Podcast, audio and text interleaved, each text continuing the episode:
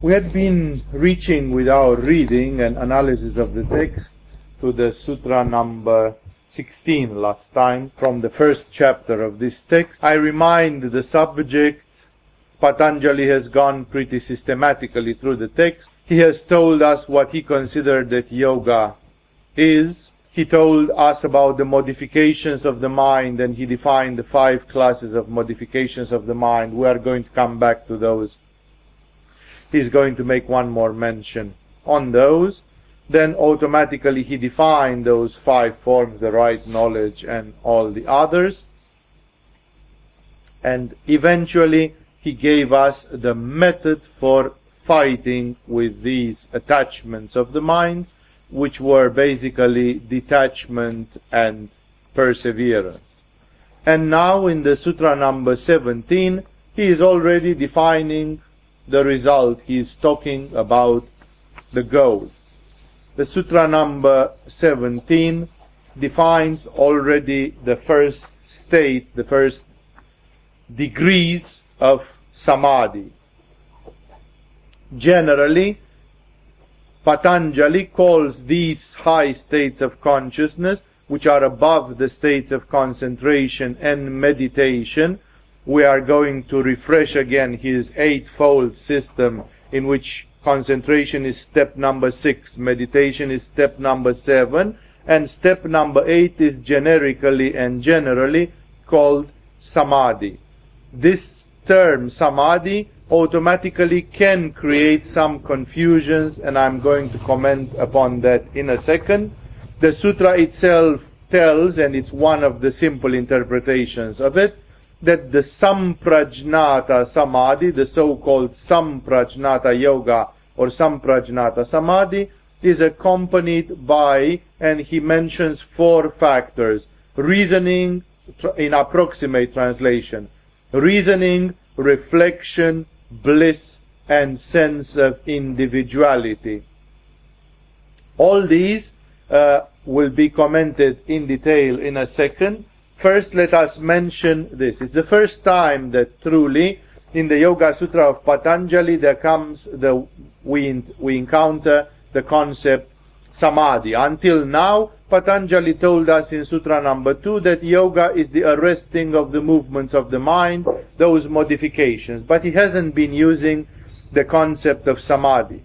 Using the concept of samadhi is a quite problematic issue especially when you link it with the Buddhist tradition. Why? Every tradition, generally in spirituality, when it is coming and grafting on another tradition, first one of the things which it does is that it starts arguing as comparatively to the other tradition. Because if I'm coming and bringing a new yoga, then everybody here will send me notes telling us, tell us by what is this yoga of yours special? By what does it differ from other people's yoga? In the same way, when Buddha came and preached the truth, it is possible that many uh, spiritualists of India, they told him, hey, Buddha, good morning. You know, it's kind of, you are not the first and you are not the last. What do you have to bring new? What is your message which is so new? Because there have been enlightened beings before you, because the spiritual tradition of India is a very old tradition. So there have been great rishis before you, and no doubt there will be others after you who will be practicing yoga or other things. What's the big deal about what you have to teach? And therefore, a tradition usually defines like, like defines itself like saying, we continue this truth and this truth and this is the same, but actually we think that before they did things in a rather wrong way, and therefore we think it goes in another way. In the time of Buddha, Buddha had both technical reasons to argue with the previous yogic, let's call it yogic, spiritualism of India, which existed in those days, and he had also social reasons to argue with those. The social reason was no doubt overwhelming the Brahmanic tradition in the days of Buddha had become completely stuck with all, especially, especially, especially with the issue on castes. The caste discrimination and a few other ritual fixations, many of them which still exist in India full power today, even after 25 centuries, Buddha simply declared them as insignificant, absurd, ridiculous, useless. Therefore, Buddha uh, demolished so in a social way, said simply this Brahmanism, Hinduism, whatever it was called in those days, it is obsolete, it is obscene, it is whatever, it is not the real spirituality and all these things. And he proposed a new model of the world, a society in which people would be Buddhist monks and so on, and uh, all the things which are related to that Buddhist tradition, to the early Buddhist tradition. Also, it seems from as far as we know the personal history of Buddha, of Gautama Buddha, that this Buddha has subjected himself to some traditional spiritual practice because he didn't invent everything. He ran away from home desperate that he needed to find a solution to the fear of death, the fear of disease and old age, the fear of suffering and human misery. And where would he go? He went in the forest to the so-called samans of those days, not shamans, attention, samans, which were a branch of ascetic yogis, and from there they derive all kind of wild stories, anecdotic stories about Buddha performing hardcore asceticism. And the legend tells us that he did, some versions say six years, and some versions say twelve years of that.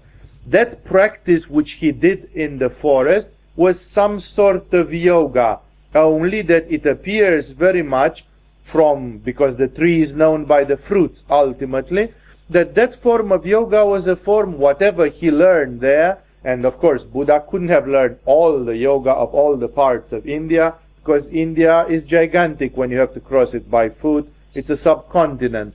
And therefore, definitely Buddha has learned something which might have been very widespread or very peculiar to the area where he, particular to the area where he was living.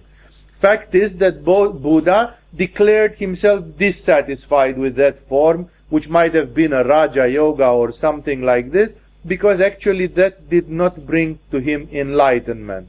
Actually, we can't even say today that whatever Buddha has practiced there in the forest that it wouldn't bring enlightenment to anybody and never did. Maybe it did from time to time.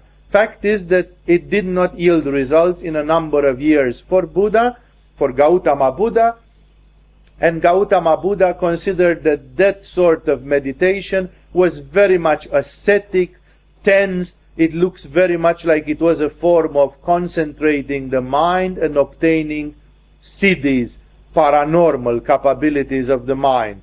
And then Buddha finally, when he took his leave from those guys, he made his heroic strive. The truth is that at that time he was 98% full of yoga, so he was almost there, and that's why he needed just a last impulse. And being there but not quite satisfied, he went under his famous Bodhi tree, apparently in Bodh Gaya of today, and he decided he was going to meditate until he will reach this final conclusion. And so he did. And then there appeared, of course, the feeling that that ancient thing, which is some suppose of some early yoga, some primitive yoga, some old days yoga, was not good enough. And what did those yogis do? Here is the point. It appears that those yogis were teaching all kind of intense exercises of concentration.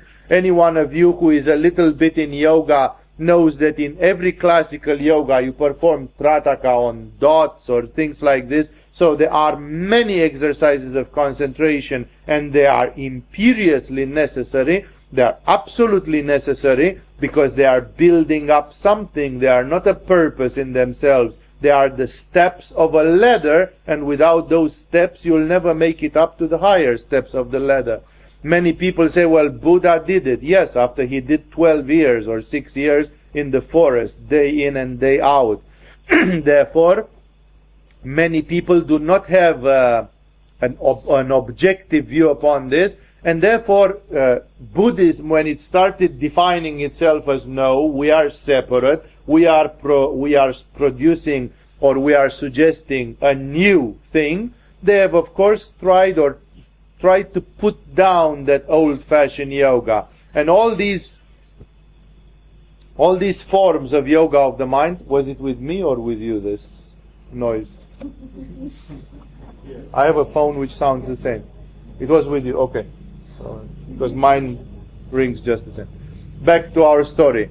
So, therefore, they analyzed what did the yogis do. And the yogis were, for example, doing concentration. If you don't make concentration on a dot, you can make concentration on a little pebble or stone. You hang a pebble and you look at it and you look at it without blinking and winking and you focus and this. Of course, if you go deeper and deeper, this generates a phenomenon which is actually mentioned very clearly in the Yoga Sutra of Patanjali but only in chapter 3, so when we reach there, we'll go into it, which is called identification, that you become one with it.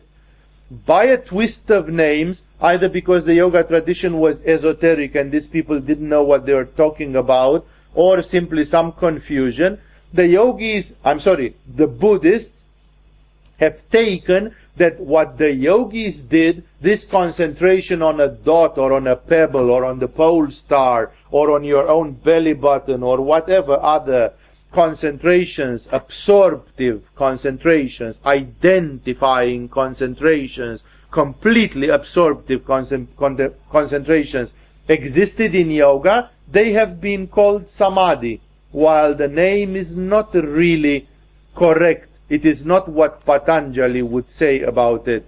And then the name Samadhi was used like, yes, you know, the yogis are striving for Samadhi. And what is this Samadhi but just a concentration in which your mind becomes a pebble, a tree, an elephant, belly button, pole star, or whatever else.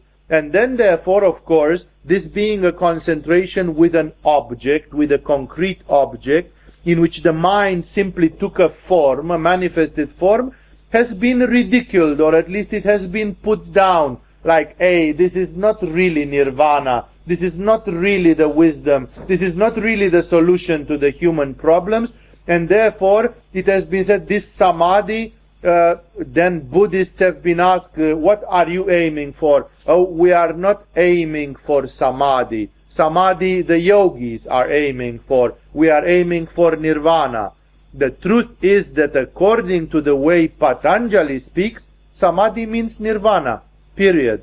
But funny enough, some scholars and some pundits could not see that, and it is even until today some forms of Buddhism which spread which split away from India and they have gone mostly in Sri Lanka, in Thailand and these areas, and especially because of the vernaculars, because many things are written in the Pali dialect and not in Sanskrit, actually, and many words get a bit distorted, they don't sound exactly like in Sanskrit, then automatically this confusion has remained over the centuries. That actually the Buddhists consider that samadhi is not a big deal, and actually you have to reach this pure awareness. That samadhi which the Buddhists have taken from Pali and everything is not the samadhi of Patanjali. That samadhi is a samyama, if you want, in Sanskrit, and it means actually a concentration with deep absorption. And that concentration with deep absorption, which is a manifested aspect, is indeed not the answer. It's not the ultimate samadhi, and it is not the answer to the big issue, who am I and why am I here? That definitely is not the void or the Buddha nature. But remember, in the Yoga of Patanjali, which apparently has been put on paper centuries later than the advent of Buddhism, perhaps even as a reply to the blossoming of Buddhism in those centuries, remember that Patanjali uses the word samadhi with a different meaning. This is always the problem that in Sanskrit and in the yogic and especially Indian environment, they are very sloppy about some uh, meanings and they don't care if the same word is used by these guys with a meaning and by that guys with another meaning and they basically don't have a rigorous system in some of these aspects. That is why that is the first thing which needs to be mentioned. Patanjali, when speaking about samadhi, speaks about samadhi as about the top of the human experience, but at the same time he makes a concession. He doesn't speak about samadhi as one thing, he speaks about samadhi as a cluster of accomplishments, out of which some of them are just high forms of meditation, and they could even be called some forms of absorption, and therefore you say, well, you got this samadhi, but this is not enlightenment yet. Right, it is not, but it is 99% enlightenment, which is pretty good, I would say. And therefore, Patanjali has become more elastic. He has used the word samadhi, which was criticized like a, by, by a misunderstanding. Again, it was criticized. He gave it the full value that the word samadhi means nirvana, void, enlightenment, moksha, liberation, divinization, God realization, whatever you want to call it.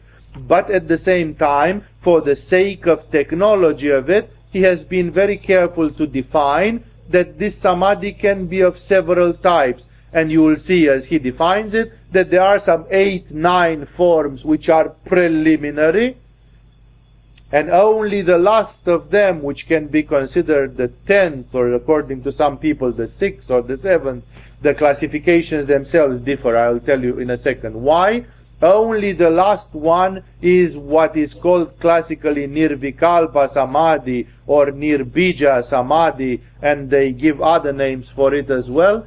And that is the one which corresponds to what Patanjali later calls Kaivalya, the complete pristine isolation of the spirit, discrimination of the spirit, which is Purusha, not contaminated by Prakriti, and therefore it would be a perfect state of void, a perfect state of non-manifestation, a perfect state of nirvana, a perfect state of spiritual realization of Atma, of self-realization.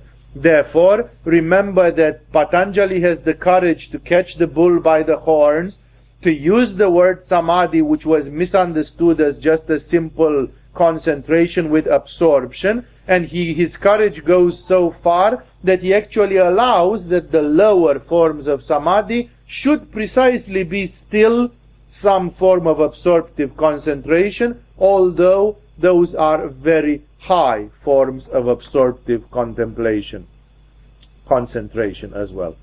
now, the words which Patanjali uses for this, they become denominating words, and it is not in the purpose of this commentary which I do for you here that we should analyze scholarly all the Sanskrit and small things. There exist super scholarly translations, very hard, very difficult. My purpose is to try to make things understandable, logical, rational, practical, down to earth, and as well as to interpret these things from the standpoint of chakras, energies, and the style of work which you already have, because else just the work with the mind for some people is a bit too abstract.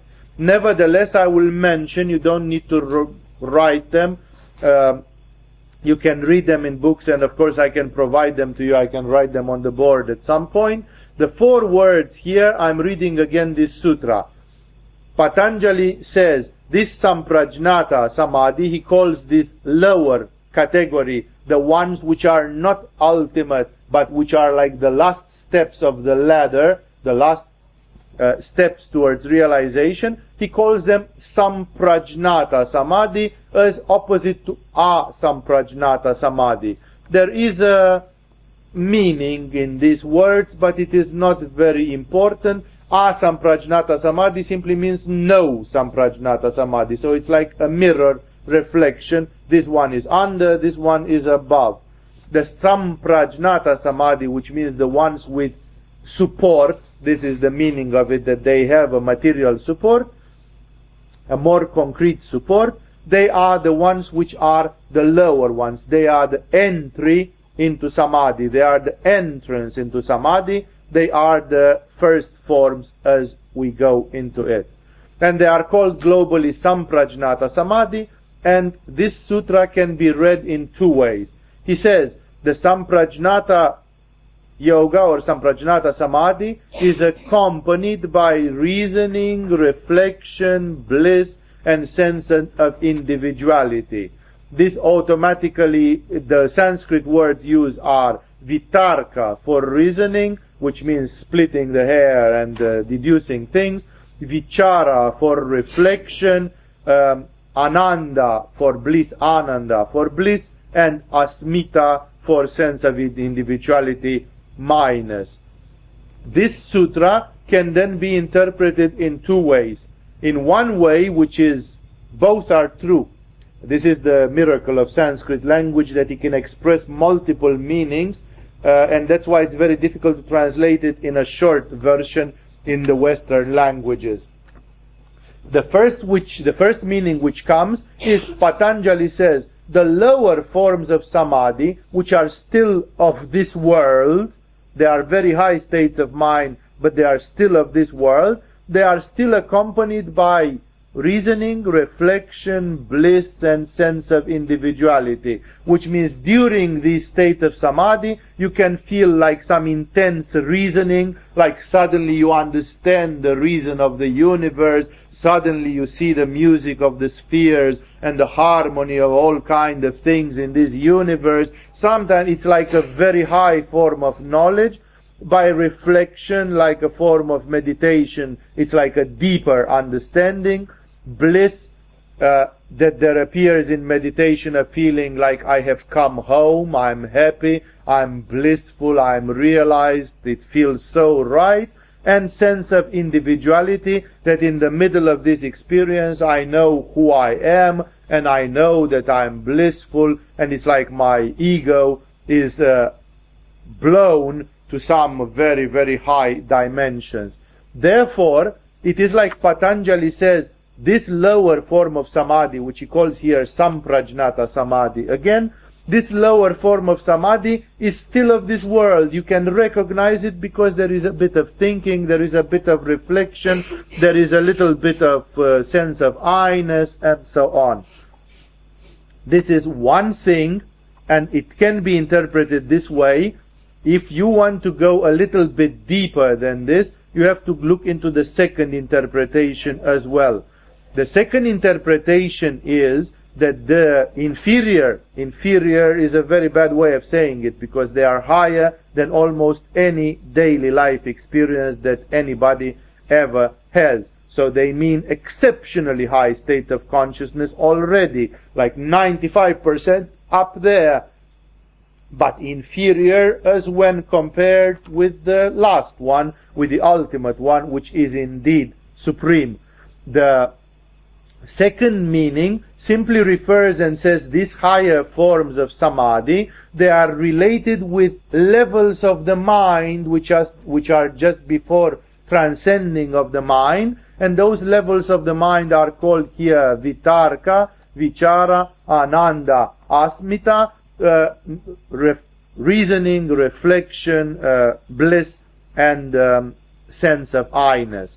Here there is something very subtle psychologically, the people who commented the Yoga Sutra, not thinking about the chakras and the energies, but just looking upon it as a mechanism of the mind, they have simply taken it very simple. Okay, there exists a manifested form of samadhi, as I said, as I called it, an inferior form of samadhi. There exists an inferior, again, form of samadhi, which is related to reasoning, which proceeds from a very, very perfected reasoning. There exists a form of samadhi which proceeds or evolves from a very, very perfected reflection. There exists a form of samadhi which is issuing from a very, very refined and vast bliss. And there is a form of samadhi which is issuing from a very, very refined perception of the I. Therefore, there would be like four families of samadhi in this category of samprajnata samadhi.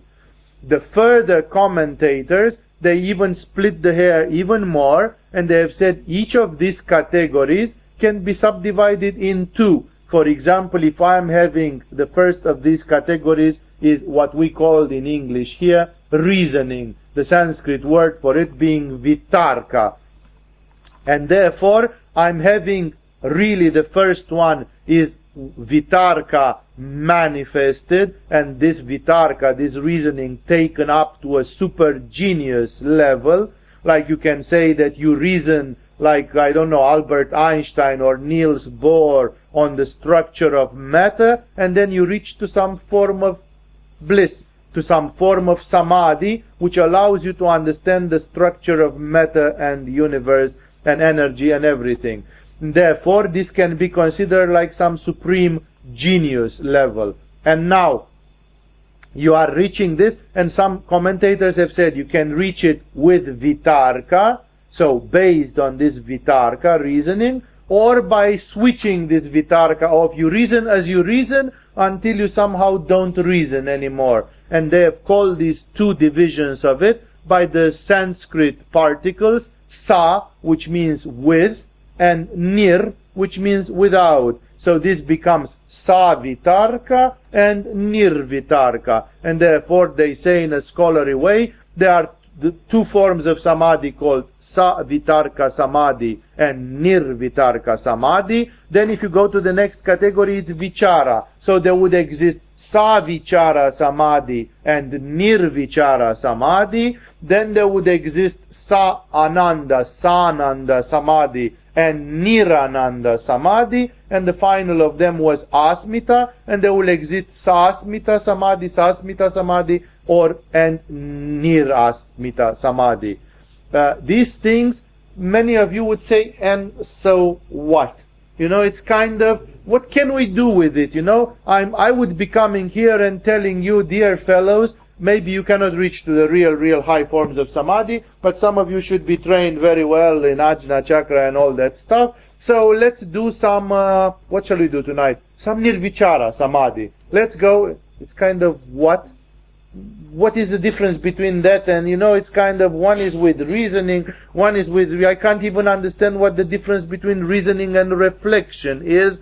And, you know, it kind of doesn't tell me anything. This is a scholarly distinction which maybe has satisfied the brains of some pundits, of some scholars, but in practice most people don't know how to relate to it. They say, how do I meditate so that I reach nirvichara or savichara or nirvitarka or savitarka? It kind of sounds, you know, there is no psychological compass which can me guide me through this labyrinth of the mind. If it's reason, if it's reflection, can't even understand the difference between those two, how am I going to get there? That is why remember that most people simply say, okay, forget about it. You do meditation with mantra or whatever your teacher has taught you.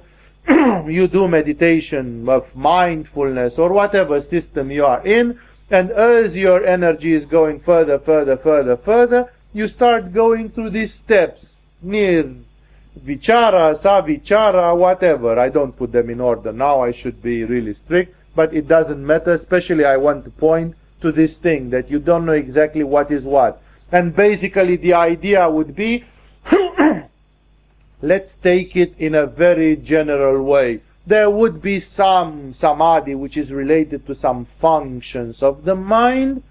And finally, uh, you are supposed to go beyond all those, four of them, or eight of them, actually two times four, sa vitarka, nir vitarka, two times each of those four, and reach to some of the super spiritual, supra consciousness forms of samadhi.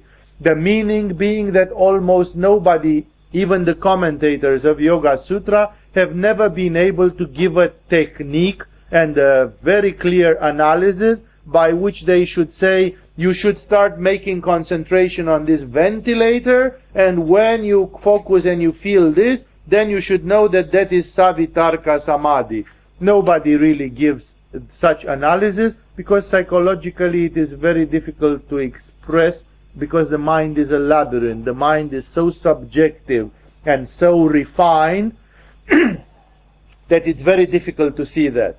On the contrary, if you really want to understand what Patanjali said here, although it's not, it's still a half scholarly thing, but it will show you that Patanjali, when he said this, either he had an exceptional intuition or he had a very special clairvoyance with a perception of some high principles of reality.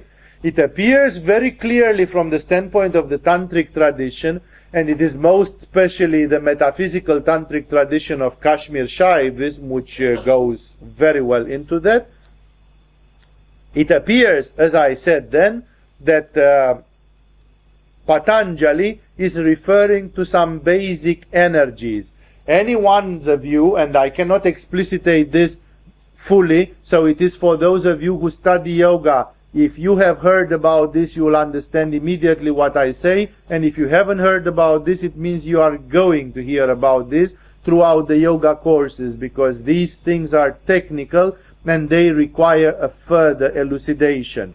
These four steps these four characteristics which Patanjali says, puts here, they are not without a meaning in terms of energy and chakras. They actually do have a meaning, but funny enough, as I read them here, and I can read them in Sanskrit and see that even in Sanskrit, their order is garbled. Either Patanjali did it on purpose, or he simply picked this up from somebody else and he knew it to be right, but he didn't bother about the actual detail.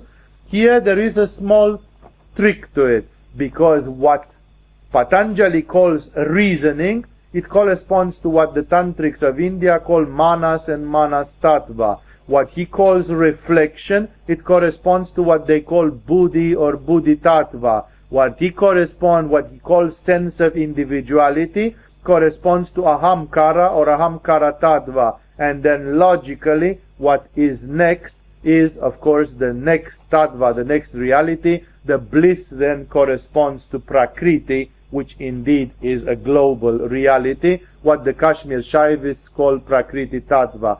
Therefore, this shows that this samadhi is progressing through certain sub-levels, through certain sub-levels of the higher energies, which are called tattvas, in case you didn't get that and therefore he actually means that in terms of energy you should be able to differentiate them and they go deeper and deeper. Any one of you who is knowledgeable in terms of tattvas, chakras, levels and sub-levels, Kashmir Shaivism and similar things will understand more clearly to which chakras this refers, where you put it and so on. The scope of this revelation surpasses much an introductory lecture on the Yoga Sutras of Patanjali because it would demand too many, way too many technical concepts to be brought here which are vastly surpassing the scope.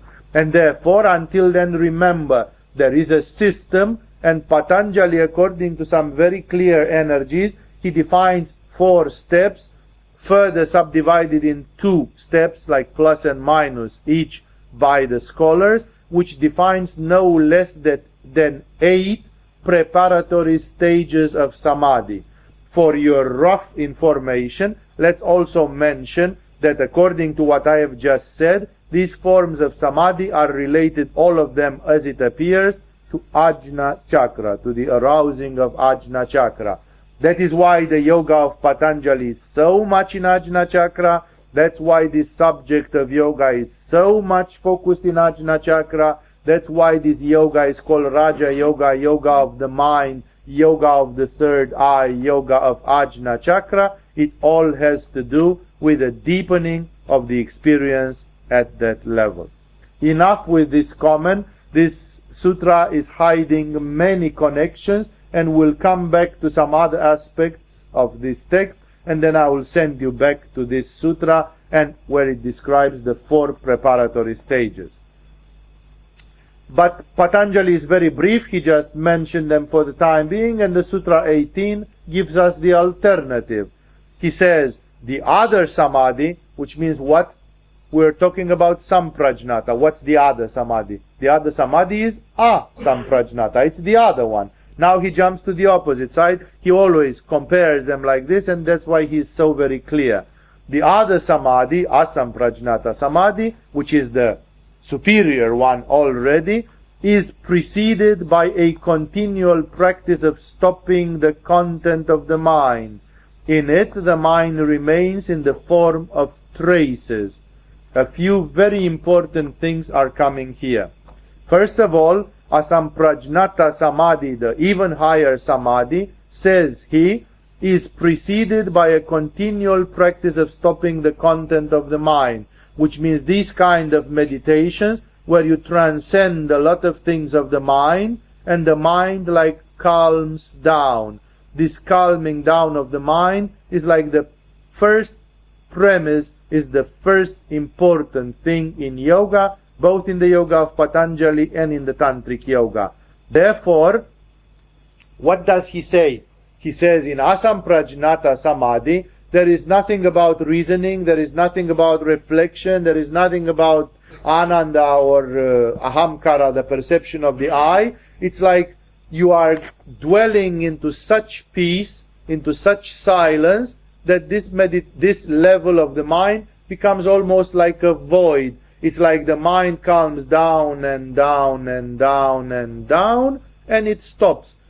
Here, the beautiful experience of Ramakrishna Paramahamsa, before he has reached the actual nirvikalpa and the supreme forms of samadhi, uh, when he has reached his first forms of samadhi, when he reached samadhi because of his meditation upon the great cosmic power, Kali. He meditated with Kali, he went through this crisis where he wanted to commit suicide because he was so frustrated. Suddenly he entered into this state of samadhi, and then he gives some flabbergasting descriptions about this ecstasy. And one of the levels, he says, then everything disappeared. The whole universe fell apart. The room, the walls of the room, everything. There was just an ocean of spirit. And then he says the ideas were like some very, very vague things on the background of the mind, fading away and away. He says alone the sense of the I-ness, this I, the ego, the mental ego, kept repeating itself like, yes, I am, but I am, yes, I am, and I am. And it kept repeating, but even this one lost momentum, like a slowing down wheel, which loses speed, and even this became like, ah, and eventually even this one stopped. And then he said, I lost myself into this experience, uh, into this cosmic consciousness. Therefore, he describes here exactly that these aspects of the mind stopping one by one, he actually is going from samprajnata samadhi to asamprajnata samadhi, where all these aspects of the mind, they stop. Funny enough, Patanjali is very scrupulous in telling us the second thing, the other thing. This samadhi is preceded by a continuous practice in stopping the content of the mind. Therefore, how do you reach to a higher samadhi? By going into lower samadhi and staying very quiet in it, letting the mind stop into it. So you go and then you let this mechanism of the mind make, and it's guaranteed that after a while it stops. Therefore you can go further.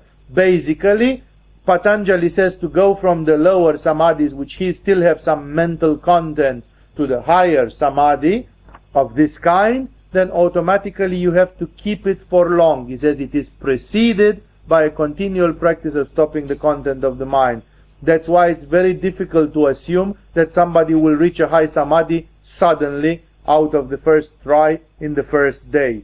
Did it happen in the history of mankind? Apparently it happened a few times, but that's the exception, not the rule. And now he completes in this sutra, he adds a few very significant words. He says, in it, in this samadhi, which is the superior one, which is a superior one actually, better said, the mind remains in the form of traces. This is very important. First of all, let's define this concept of traces. The traces are called here samskara, and in other yoga texts they are also called vasana. Vasana or samskara is more or less the same thing. Some scholars make some scrupulous distinction between them, but for the purpose of practice I can assure you that it doesn't make much difference. What is samskara? Samskara means that whatever has marked your existence in this life and in all the previous lives that you have had has developed some aptitudes of the mind. For example, you might have become very willy. You have had a very big willpower. If you are a very voluntary person with a very big willpower, at some point you will want to get rid of that because it nags you. In samadhi you don't need that. It just becomes a pain in the neck. But basically in the moment when it's there, it leaves a trace. It doesn't go away completely, completely. Somewhere at the level of the deepest levels of the subconscious mind, it leaves like a seed. It's exactly like you are trying to exterminate a weed and as much as you cut it, even to the level of the soil, the root is still in the ground. And in proper conditions, in adequate conditions, for example, if you water it, the root of the weed will sprout again and it will produce another weed, which simply says, in the human mind, there exist samskaras. Some of these samskaras are immediately activated. Let me give you an example uh, samskaras tend to be activated by karmic reasons. For example, let's suppose that a human being has been a warrior in a previous life, whatever. Napoleon or a samurai or something like this. Therefore, that human being develops a sort of Manipura chakra, a Manipura chakra which is more violent, more vehement, more aggressive, of course, with more courage, with more willpower, something which is a bit uh, strong. This, of course, in the moment when this person is born in the next life, the brain of that child is virgin, is completely unwritten. It's like a blank hard disk on a computer. It has to be written. And the child is writing it through the experiences of every day. He learns to grab, to eat. He learns that this warm thing is mom and gives him milk. He learns all kind of things through the experience of the senses. And slowly, slowly the brain gets programmed and it takes years and years for the brain of a human being to be programmed and it actually continues the whole life.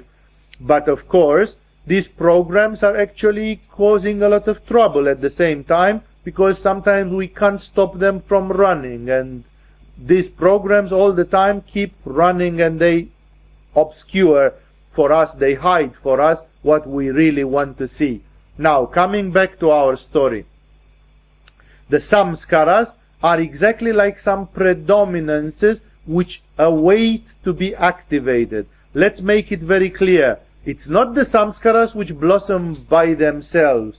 They are waiting for some circumstances. For example, I am a person who has in a previous life had a very powerful Manipura chakra. In this life, according to my karma, and my karma is produced by other factors which we cannot discuss right now, but according to my karma, this Manipura aspect can be reinforced or it can be contradicted in the meaning that, for example, this Manipura aspect is clean, is good, is pure, it is accepted by my spirit, or uh, there are other alternatives for which it would go through, and then automatically somehow something in my karma allows it to be developed. Already at the age of two or three, I'm confronted with a snake, with a dog, with some frightening experience.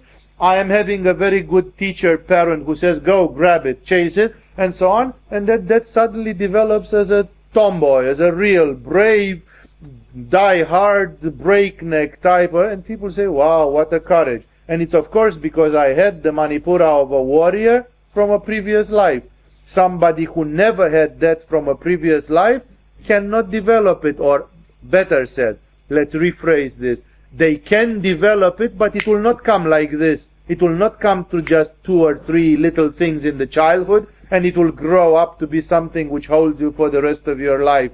It will have to be developed in years and years of training. For example, I am discovering that I am a chicken when I am 12 years old, and then I'm asking my parents to send me to a martial artist to teach me karate. And I'm doing eight years of karate until I get my black belt, and then somehow my courage and my manipuristic manliness and whatever is developed because I worked eight years on it to develop it. But the other dude got it at the age of three already when confronting himself with a dog or with something, with some danger, because he had it from a previous life and he didn't need to develop it. The samskara was there. It just waited for a little water and poop, it became again the same thing.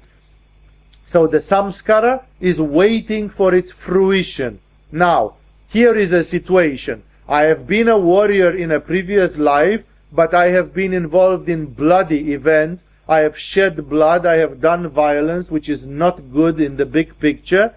And uh, actually, I have come to the threshold of a transformation. I am turning into a spiritual being. I have been doing some meditation, some religion. I have once been meeting with a very wise man or wise woman who gave me, and my soul starts going towards spirituality. I don't want to be a warrior anymore. A warrior sucks. I want to get away from this thing and I want to reach something really spiritual.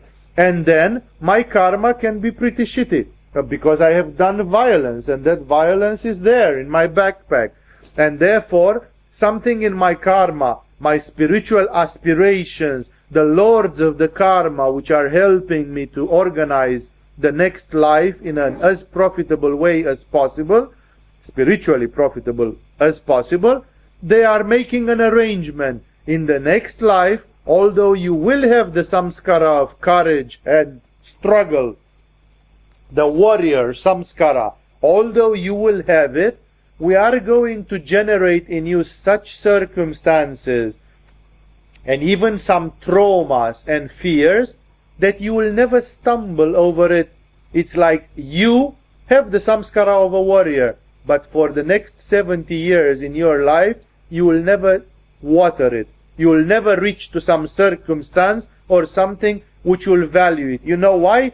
Because if you would do it, it would sprout immediately and you would do exactly what you did in your previous life. You would just simply play the same trip again. And we don't want you to fall into the same trip. So therefore, we are going to keep this samskara like suppressed. It is there, but we don't give it any water.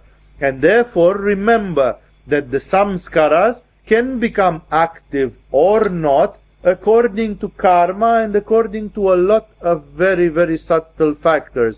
But the samskaras are there. And here is the problem. As long, now you can understand fully the implication of what Patanjali says. Patanjali says, in, even in asamprajnata samadhi, in it, the mind remains in the form of traces, which means it's not completely wiped out. At a very deep level, let's call it for the sake of understanding, a causal level, because this is already at the level of the causal body, there remain the samskaras, and these samskaras therefore make that at a very difficult to conceive level, your mind is not blank. It is still having the seed of something to come. And therefore, let's suppose that I'm having the seeds of this samskara, and I have reduced all my mind just to samskaras. Therefore, on the front value of it, people are coming to me and saying, hey, Baba, how is your mind right now? And I'm saying, my mind is like an ocean without waves. You know, I'm not having, I'm so calm in my mind.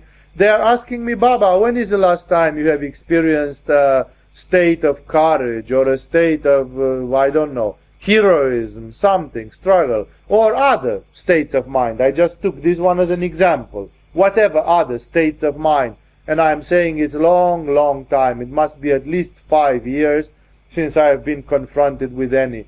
I can say that in the last five years, my mind has been such a peaceful ocean, I have nothing. Does this mean I'm free? I have reached the state of yoga and freedom? No, because I still have the samskaras or the vasanas. They are lurking there. And then people come and visit me or not, that doesn't matter. I am a Baba with a clean mind. For the last five years I didn't have any of these disturbing samskaras and I'm living in my cave or in my hut in the jungle or in the mountains. I am a very serious yogi.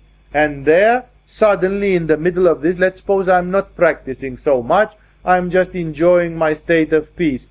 And there in the middle of it, suddenly my dwelling is attacked by an elephant or something. A panther is coming by. And then I'm taking a big branch with burning fire and I go like in the jungle book. Go! And so on. And I'm fighting. Kind of suddenly, I feel in me that I'm a hero, you know. I can fight the elephants. I can fight the tigers. I'm not afraid and so on. Which means that bloody samskara was just waiting for such a circumstance to sprout again because the root was not eradicated. Therefore, the implication is very clear. As long as the roots have not been eradicated, the samsara, attention, not the samskara, the samsara of Buddha, which means the chaining to this world, has not died. It is still in you, waiting for such events. That is why people being at this level, they did not want to be disturbed by anything because they realize that everything can sprout a thing in your mind. That is why such spiritual practitioners would be vigilant. They will say, yes, I have been cleansing my mind for five years and now I'm having a waveless ocean in my mind. But you know what? Yesterday I have gone into the marketplace and I have witnessed some things and some of these ripples started coming back. My samskaras, some of my samskaras, though the ones which were corresponding to the events to which I was a witness, started coming back. And therefore the mere fact that I have been in the marketplace has screwed my mind. I have to come back and say no. And to do again what I have done five years ago, to start wiping it out again, to calm them down, to squeeze them, to evaporate them. Which means I always have to be on the watch. This is the meaning of the people doing retreats. In a retreat, you calm down the samskaras and you start wiping them. And as soon as you come out, your samskaras start growing again. Unless you have reached at the level of a Buddha. And that is why you all the time have to be careful because the mind comes forth. It's the nature of the mind to sprout like weeds again. Here is a story from the fathers of the desert, the Christian mystics. They had a very, very, from the 5th century approximately, AD, they had a very practice in which they would obtain this state of calmness of the mind by a practice which sounds almost too simple, but if you are ever going to try it or if you are going to meditate profoundly at it, you are going to see that it's not simple at all.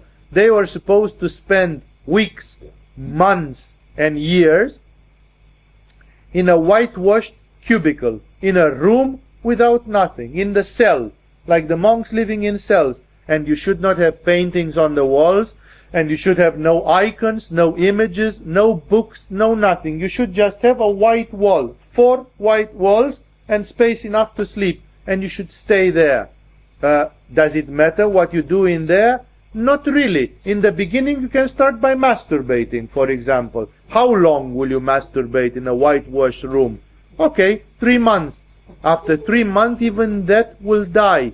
Slow, if you stay in that bloody room and somebody brings you food and you don't see anything and anybody and no, you simply go crazy because your mind will fancy for a while. When you'll stop masturbating, you'll start having theological thoughts and all kind of religious uh, visions and blah blah blah and in time even those will stop if you spend 12 years in a white room your mind is blank as the walls of those rooms one such elder a very experienced one was asked at some point to come outside and to do some chore. There was something. Normally they wouldn't have disturbed him but there was an emergency. And this old man came out. This was in Egypt therefore a pretty warm land where you don't really justify such thing. But as he came out of his holy room, which was an empty room again, he came out with a beanie on his eyes, with a hat pulled over his eyes, almost like one of these terrorist hats or something, you know. It was just on his eyes like this, like a ski hat or something like this. And he, he could just see to the, his feet. So he just came out looking at the pebbles and so on. He went and, you know, his field of vision was this as big as this. And he came out, he did whatever he had to do, he turned back, entered his room. Some of the younger ones who are not that perfected, they asked the old man, why did you, you know, we don't see you with ears. You have been years in that room, and the only time you come out, you come out with a hat pulled over your eyes. What is this? And the old man told them, if I come out and I see a single tree, that tree will occupy and torture my mind for weeks in a row after that. Because just seeing a tree, I'm, spro- I'm watering some samskaras. And therefore, those samskaras afterwards, I have to fight with them. I have to kill them. I have to kill those weeds in my mind. Again, many of you say, well, that sounds really terrible and frightening. I'm reminding again, I'm talking and Patanjali very much talks and the first degree of spirituality very much talks about the first initiative in spirituality, which is escaping from Prakriti to Purusha. There is nothing friendly in it, according to this. I told you and I keep repeating, there is a second stage of spirituality, which means after you got the prize, after you got the gold crown of Nirvikalpa, then you can come back to this world as Shiva, dancing as the emperor of the universe, but only afterwards. If you come before, you are still a prisoner. Therefore, there are two very distinct stages, and the first stage looks a bit frightening because it involves a deprivation, a renunciation, a cutting off of everything. It's like, you know, jumping without a safety net. You leave everything, and the big question is, what if you don't find anything beyond? Therefore, that's of course what the mind gives us a worry because it's never like this. It's always going the beautiful way. So coming back to our story, Patanjali is warning us, even in asamprajnata samadhi, the causal level of the mind has not been destroyed, and therefore the samskaras are still there. So you are not safe. Should you be suddenly go out of your retreat, go out of your room, go out of your cell, and suddenly confront the world, the weeds will restart growing. The only difference will be that you compared to the other people, will have a more weedless garden, relatively. But if you don't pay attention, in 10 years your mind can become as complicated and therefore as disturbing as the mind of anybody else. If you clean a garden of weeds today and then you don't clean it for 10 years, in 10 years you will not be able to say which garden has been cleansed 10 years ago. It will make no more difference. That is why the problem is how to get control over this process of resprouting again of all those things. I remember I once had the chance to speak with a genuine, because there are very few of them left in the world today, and even this one has passed away a few years ago. I have had the opportunity to speak with a real, the real thing, a genuine Christian mystic who had been spending nine years in the forest alone doing prayer and who was a genuine miracle maker. He was indeed one of the rare miraculous people in that field that I have seen. And this man was having a program that in some days of the week, he came down, he lived somewhere on a mountain in a hut, and he came alone completely, and he came down and he spoke with people answering their question and giving them inspiration. And he did that for one hour, two hours in the afternoon, not every day, in some days.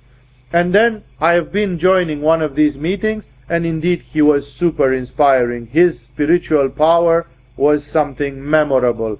And then he stays there and answers questions, and he was a very fiery person as well, really beautiful character, but very, very pure, extremely spiritualized. And then he says, well, I've got to go. And the people there, a group of people like you, would say, well, no, stay a little bit more because we have some more questions and so on. And this old man would look to them and he would say, My dears, while I have been sitting here and chit chatting with you, which of course it was not chit chat, it was actually a very, very important spiritual transmission, but he called it chit chat. While I've been here and chit chatting with you, the weeds have been growing on my field meanwhile, and I have to go and plow my field, work my field to take the weeds away, which simply he said, two hours sitting without ceaseless prayer and sitting here with you and mingling with your impure minds, I have got samskaras. My samskaras are already sprouting.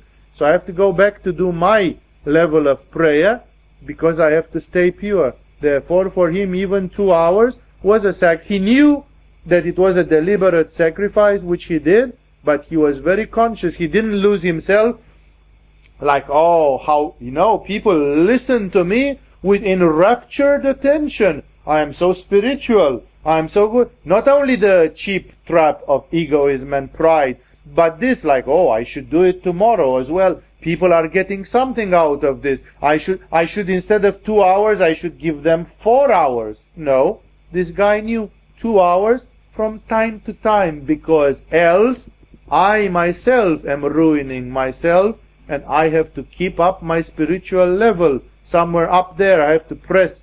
This is the meaning of it and this is the level which Patanjali defines as asamprajnata samadhi, which is, it would be like the ninth level. We said we had four double levels, therefore all in all eight levels of samprajnata samadhi, and above them there comes the A Samprajnata samadhi, which is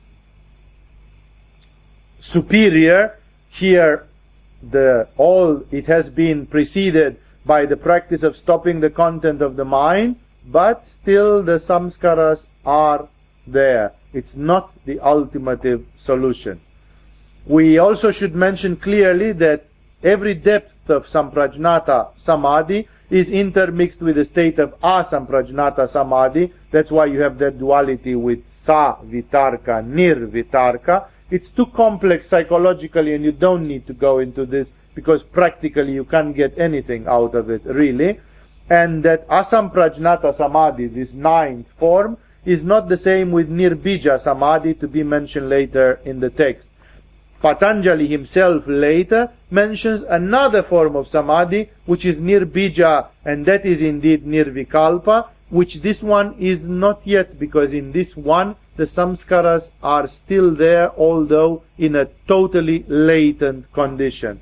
Some authors the Nirbija Samadhi or the Nirvikalpa as it will be called is the highest form of Samadhi mentioned in the Yoga Sutras and therefore both Samprajnata and Asamprajnata are varieties of Sabija Samadhi. There is another classification in which these nine are under the head of Sabija and the last one is Nirbija. The same game with words. Sa and Nir. Sa Bija with seed, Nir Bija without seed.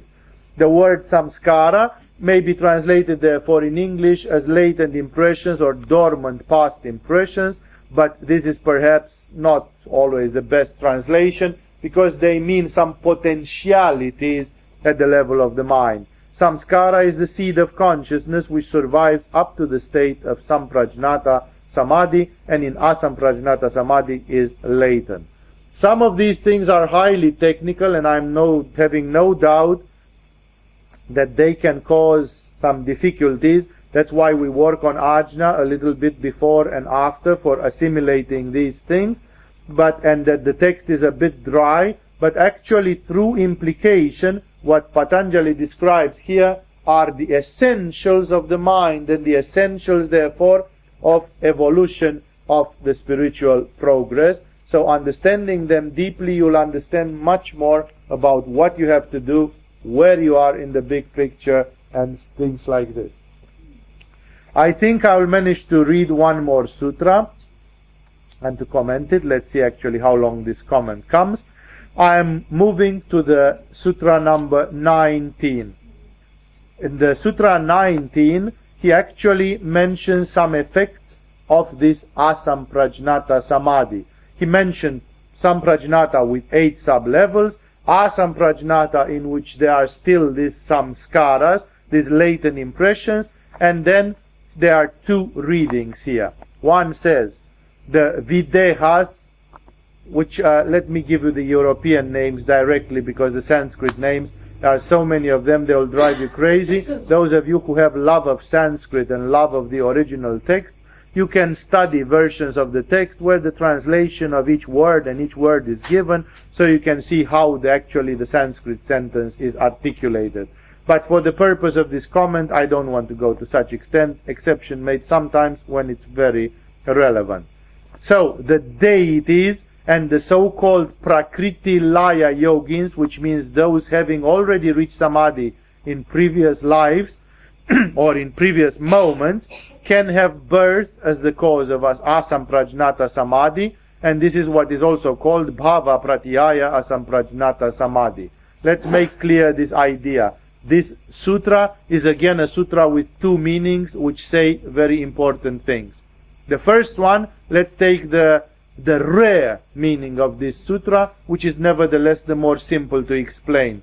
The rare meaning is exactly as I read. I'm reading again with explanations. The deities and a certain kind of yogis, they have birth as cause for their asamprajnata samadhi which means the mere fact that they are born makes them reach samadhi. Have you heard about such yogis? Here are three simple immediate examples. One, Ma Ananda Mai. She claimed that she had states of samadhi since she was two years old and she got a reflexive consciousness. She simply said, ever since I can remember myself in this life, I was like this, in this state of super consciousness. Other example, Krishnamurti, Jiddu Krishnamurti, when they discovered him, when they localized him at the age of six, he was already having states of samadhi, not produced by any practice or anything in this life. a bit of a later example, but still produced exactly in the same way. Ramana Maharishi. Ramana Maharishi reached samadhi at the age of 17 without having done a minute of yoga or meditation in his life. All these three are people who they have birth as reason for their samadhi. Their samadhi came from birth. How can samadhi come? The mere fact that you are born makes that you are going to have samadhi. Why?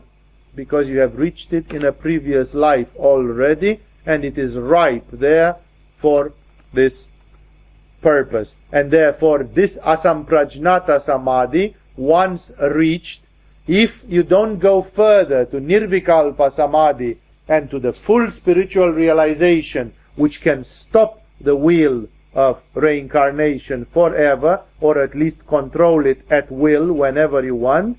For all the others, reaching at least asamprajnata samadhi, it makes that it can be reached again in the next life. Or that if you choose so, it will actually come forth spontaneously. You are born as a child, and sometimes you have such manifestations. It is not only the big yogis who had this. there are countless examples of Christian mystics and others, mystics of all kind of metaphysicians and others, who had this kind of spontaneous thing. Some of them are not even known as mystics. For example, the famous American poet Walt Whitman, he had a state of samadhi without ever understanding what it was and why it was. He got hit by samadhi and his family and he himself for years believed that the old man was crazy because the perspective was so different from the bourgeois American society of the 19th century. Imagine in all that society, uh, which you see almost in Western movies and so on, suddenly you get somebody reaching to the Nirvikalpa Samadhi in the, or some Samadhi, not Nirvikalpa, in the same style with Ramakrishna. What will they be able to make out of it? Nothing. It's like madness, you know, you should, therefore, it was very disturbing. He is not the only one. I know of the examples of others. Of course, you can say, why did uh, Samadhi come to Walt Whitman and he was born in America and he didn't have somebody to whisper into his ear? Because if he would have been born in India like Ramana Maharishi, he would have at least known what hit him and find, found somebody to talk about it or somebody to guide him, to tell him a few good words or at least to read an Upanishad or something which could enlighten him in some way. Yes, those are very difficult issues. There are aspects of karma, there are aspects of very, very fine, final elements of karma which are related to those, and you can find such events, such persons. Therefore, the first says, person, the first interpretation says, persons who have reached asamprajnata samadhi, in their next life they can have samadhi just like that, because they have been born, simply. Remember that that doesn't mean that they are fully enlightened and liberated, and that doesn't mean that their samskaras are exterminated. And their samskaras can grow up extensively. For example, the samskaras of Walt Whitman were not eradicated. Walt Whitman did not die completely as a happy, fortunate, spiritualized, enlightened being. it was a mix-up in the same way, I have known others, there are other spiritual geniuses who were, but not quite completely, because they didn't know that this work had to be continued, that they had to follow up on this. The second interpretation of this sutra is much more dramatic and it has a continuation further on, but you need to hear some of the things of it. It says by reaching asamprajnata samadhi and not continuing to the perfect enlightenment, that means not eradicating those samskaras completely, the yogis can be born as deities or as prakritilaya yogins, which means yogins which are still related to the elements. The commentators of the Yoga Sutra have been prolific upon this, and it is one of the major themes which exists in Buddhism as well, and which simply says this much. If you do a lot of yoga, but not enough, you will be born as a deity, if you prefer as a god, but not the god, as a god in the meaning of god, goddess, deity, deva, devata in Sanskrit language, you will be born as a god in Devachan, in the world of the gods, or as a yogi which has some extraordinary powerful, uh, extreme powers of the mind, or that is related to some elements, that is the master of an element. It's a very, very complex term, which simply says a fundamental truth. As long as you haven't reached the nirvikalpa and its consequences, automatically you can be deviated somewhere. For example, you can live, you can be born, if you do yoga, let's say for 25 years, successfully, but not ultimately successfully, you can be born as a god or as a goddess. When you will die, you will be very spiritualized, very sattvic, very pure. Your crossing through the bardo will be amazing. Your dealing with death will be very easy and from a very powerful way, but in those alternatives which you'll have in the bardo, you will not choose the right one. You will choose the Deva Loka, the world of the Devas, the world of the gods and goddesses, the world of the deities. And the result will be that you will projected, be projected in a high paradise, in a very high universe, and there you will be born, manifested, as a god or a goddess, depending on your sexual identity, of course, as male or female. And that's the end of it for the time being. You can be born as a minor deity, like an Apsara or a Gandharva or a Dakini or something like this, or you can be actually even reach to the level of a major deity. The deities of the Hindu Vedic mysticism which are identical to the deities of the Greek mysticism, of the Roman antiquity, of the Scandinavian antiquity tradition, they are the same because they correspond to the planets. Like, for example, to the planet Jupiter, you have Thor in Scandinavia, you have Jupiter in Rome, you have Zeus in Greece, and you have Indra in India. It's one and the same person called with different names by the, everybody knows that there is a Jupiterian spirit which is very powerful and has power on this planet which is called Indra, Zeus, Thor or whatever you want to call him. That is a deity, is a deva or a devata. Actually, they prefer deva. Devata is used for the minor deities in Sanskrit to be completely correct. And therefore, but this Indra or Thor is not eternal.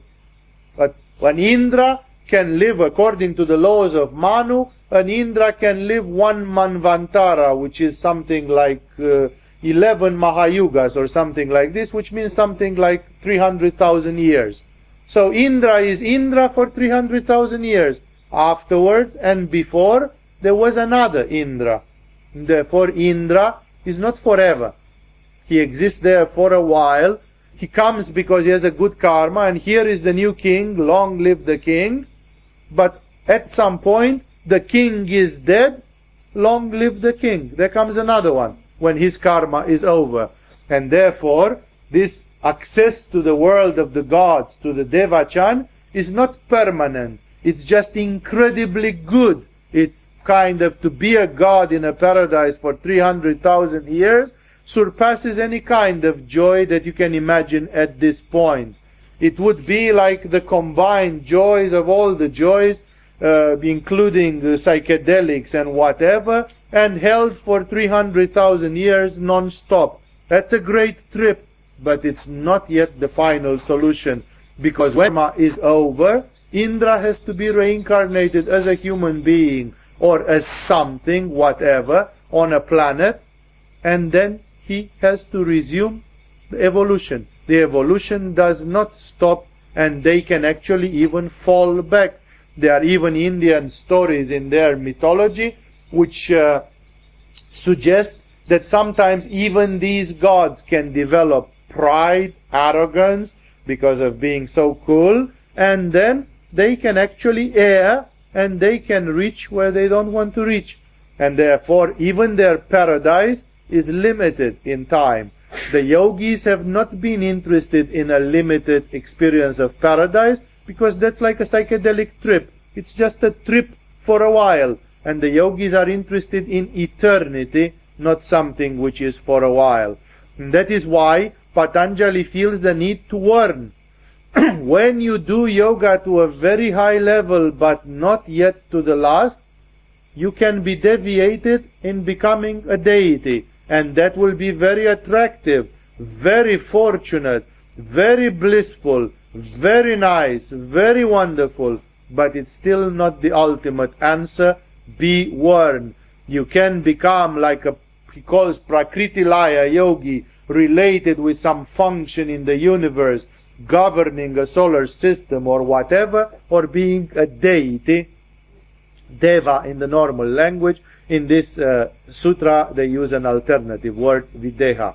And therefore, what I am trying to say here is that Patanjali and his commentators, uh, Vyasa, for example, they it, made it very clear. They said, when you reach to this level, even it will, it will look to you like the gods and goddesses come and greet you. And they say, hooray, great spiritual hero that you are, we are praising you. Welcome to Mount Olympus. Come and celebrate with us. You have escaped from that world of misery and now you are a God with us gods.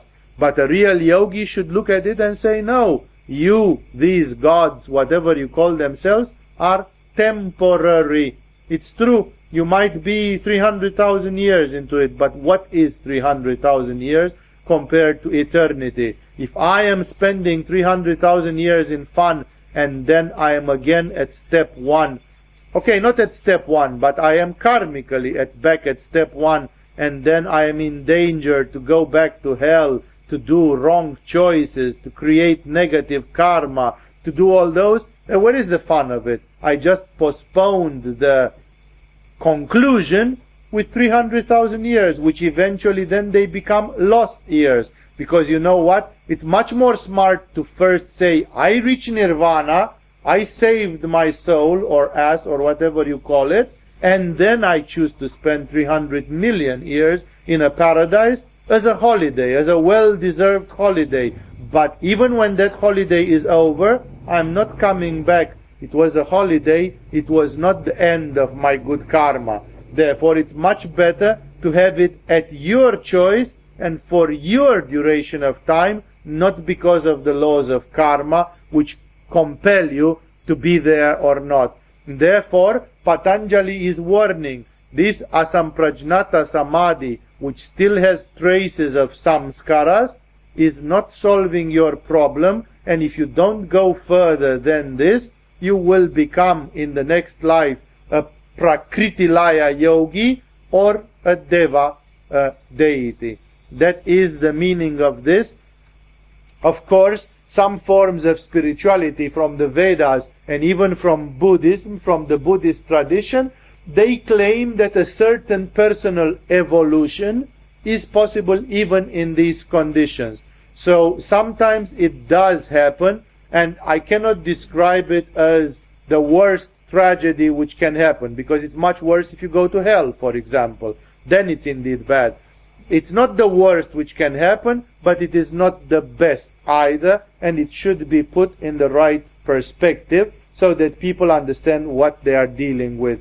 I remember that some yoga teachers, very developed at the level of Ajna Chakra, they do have this perception. I remember when I was learning from one of them, from my main yoga teacher in the old days, there was a girl who was doing some specific error. I mentioned this example to some of you during other workshops or discussions as an illustration of those issues and this girl was making a repeated error in meditation. And the yoga teacher warned her that this meditation but it looked to her really good. She was like going into a trance and she felt really really good.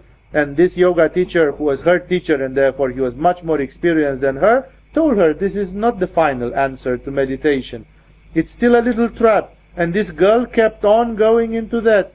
And she kind of thought she, she was satisfied with it and after a while, after a number of months, six months or something, when this teacher realized that this woman is not listening simply, and she has a big head and she thinks she knows, then he simply took his hands off, but before, he simply warned her. He said, look, I can see I cannot get through to you and you are doing what you want anyhow, but I have to tell you, it's my duty as a teacher to give you at least the last thing. He said, if you will continue meditating like this, you will be born as a goddess in a paradise. That's the final result of this meditation which you do. You will not reach samadhi. You will not reach samadhi in the meaning of nirvikalpa samadhi, enlightenment, liberation. This is not good enough for liberation. It's good enough to make you a goddess. You want to become a goddess? Meditate like this further on. That's where it leads. Therefore, remember that this is not a theory, for the yogis, this is a practical thing which is related with the various levels of meditation of practice in yoga. Therefore, Patanjali has started and he will continue in the next session, most probably on Monday.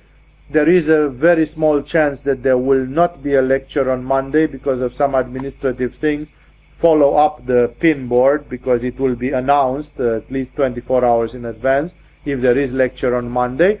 But if there is lecture on Monday, on Monday I will continue. We are in the analysis that now Patanjali started explaining the state of Samadhi and the results which appear, and he will continue with some amazing revelations in the further sutras. With this, I'm stopping for tonight.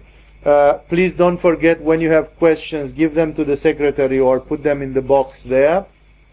For those of you who are worried, because I heard that opinion also, that they don't reach because that box doesn't have a lock. We are going to put a lock on that box as well, so you can be sure that the questions are not uh, hijacked by somebody else. And uh, finally, for tonight, let's do something which I forgot to do last uh, time when I spoke about the Yoga of Patanjali. Let's conclude with a five minutes meditation on Ajna Chakra so that some of these aspects get fixed and absorbed deeper. So please, in silence, settle down and let us meditate intensely on Ajna Chakra so that all these sink harmoniously into the subconscious mind and they can become parts of your knowledge.